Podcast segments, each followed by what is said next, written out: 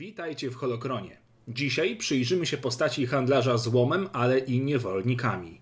Biedny Łatu, bo o nim mowa, nie mógł wiedzieć, że swojego czasu trzymał pod swoimi skrzydłami przyszłego lorda Sif. Łato pochodzi z rasy Tojdarianów, niewrażliwych na sztuczki umysłowe mocy pochodzących z Toidarii. Gdy nasz bohater był młodzieńcem, nie wiodło mu się zbyt dobrze. Często głodował, podobnie jak inni jego ziomkowie, bowiem planetę trawiły fale głodu. Dołączył więc do formacji militarnej zwanej Armią Konfederacji Osiki i zaczął w jej szeregach najeżdżać własnych sąsiadów na planecie. Po wojnie, lekko okaleczony, nie widział dalej swojej przyszłości na planecie i ruszył w świat, a raczej w galaktykę. Trafił na Tatooine, gdzie pierwsze lata spędził w towarzystwie jawów, słuchając ich legend i opowieści dotyczących głównie złomu, które skrywają piaski planety i jak dobrze można je sprzedać. Nauczył się wszystkiego o wewnętrznej, ukrytej ekonomii planety i zaczął walczyć o swój kawałek tortu. Założył swój sklep w Mos Espa, pożyczył pieniądze i zaczął biznes. Choć on uważał swój dobytek za dostojny sklep ze sprzętem, wszyscy widzieli w nim zwykłą budę ze złomem.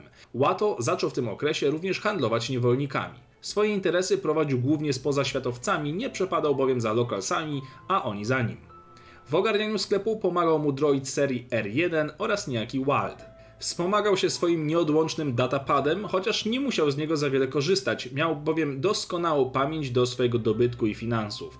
Zresztą w swoim sklepie miał prawdziwy przekrój dóbr, od złomu, którego nie tknęliby nawet jawowie, po wysoce rzadkie przedmioty warte fortunę.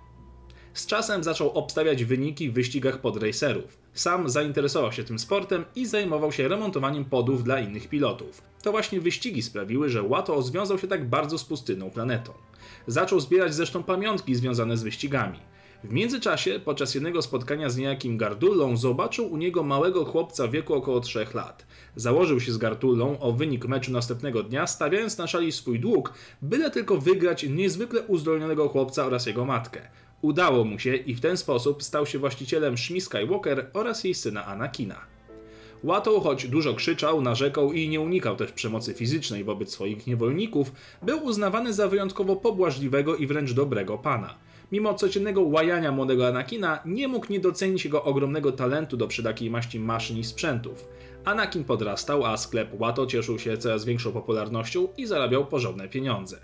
Los jednak musiał w końcu się odwrócić. Łato zadłużył się niejakiego Jabby i to na tyle, że jedyną możliwością spłacenia go było postawienie wszystkich pieniędzy na przegraną pilota imieniem Sebulba. A to nie brzmiało zbyt dobrze, gdyż ten pilot nigdy nie przegrał żadnego wyścigu. Mimo wszystko wydarzył się przynajmniej w mniemaniu Łato prawdziwy cud. Sebulba przegrał, a to oznaczało spłatę długu Hattowi. Łato ostrożnie planował kolejne zakłady. Tymczasem jego sklep stał się znanym w okolicy garażem i warsztatem dla podów, w którym można było dokonać różnych modyfikacji. Pewnego dnia, ku zdziwieniu właściciela, młody niewolnik wyraził ochotę, by zostać prawdziwym pilotem podów. Mimo sprzeciwów matki, Łato wkręcił młodego Anakina w świat zawodowców, choć nie wierzył w jego sukces. Mimo wszystko widział mały biznes w finansowaniu niewolnika jako pilota. Był zresztą uzależniony już od zakładów, tak więc dalej wspomagał pasję małego Anakina. Kolejne wydarzenia z wyścigów i co wydarzyło się później znamy oczywiście z filmów. Łato w wyniku kolejnego zakładu z tajemniczymi pozaświatowcami szukającymi części zamiennych do wyjątkowego statku traci Anakina, zachowując w posiadaniu jedynie jego matkę. Anakin opuszcza Tatooine. Utrata tak wartościowego niewolnika nie wyszła mu jednak na dobre. Potężne straty finansowe sprawiły, że sklep popadł w spirale długu, a sam Łato zaczął pogrążać się w panice i depresji. Wieść gminna szybko się rozniosła po Mos Eisley, mówiąca, że Łato nie tylko stał się niewypłacalny, ale też nie ma za wielkich możliwości odebrania długów od innych. Mimo, że sam próbował podejmować się prac mechanicznych, nie miał do tego za grosz talentu. W międzyczasie Łato odkrywa dziennik Szmi, która ta prowadzi w sekrecie i sprzedaje go za marne grosze.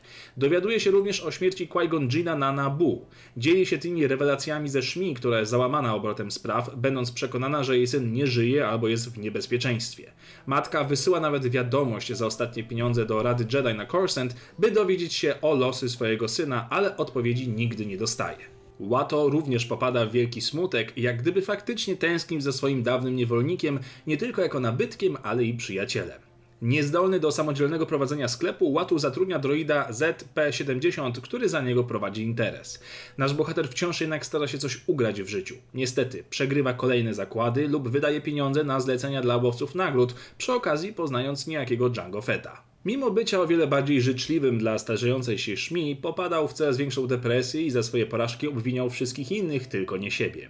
Niedługo później do sklepu Watto zawitał niejaki klicz Lars, szukający części dla Landspitera V24. Spotkał tam niewolnicę, która wpadła mu w oko. Przez kolejne tygodnie i miesiące ciągle podchodził Watto, by ten sprzedał mu szmi, wyceniając ją w końcu o wiele wyżej niż ta była warta na rynku.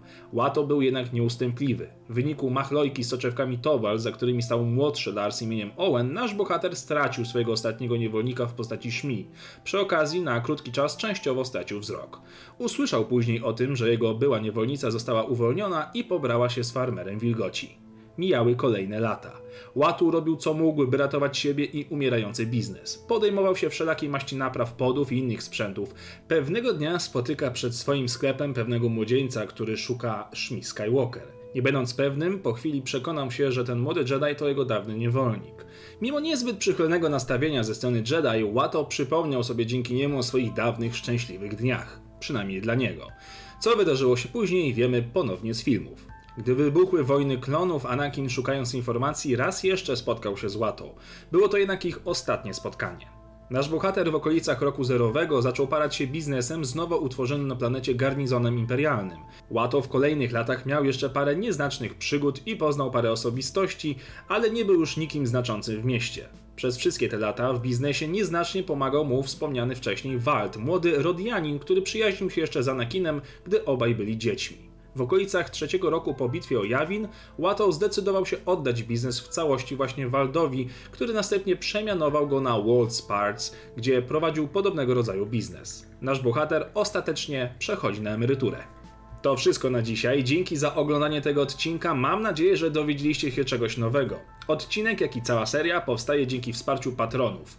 Jeżeli chcesz zostać jednym z nich, odwiedź mój profil na serwisie Patronite i dołącz do zamkniętej grupy na Facebooku, gdzie możesz proponować swoje własne tematy i zadawać pytania do Holokronu Extra. Niech moc zawsze będzie z wami.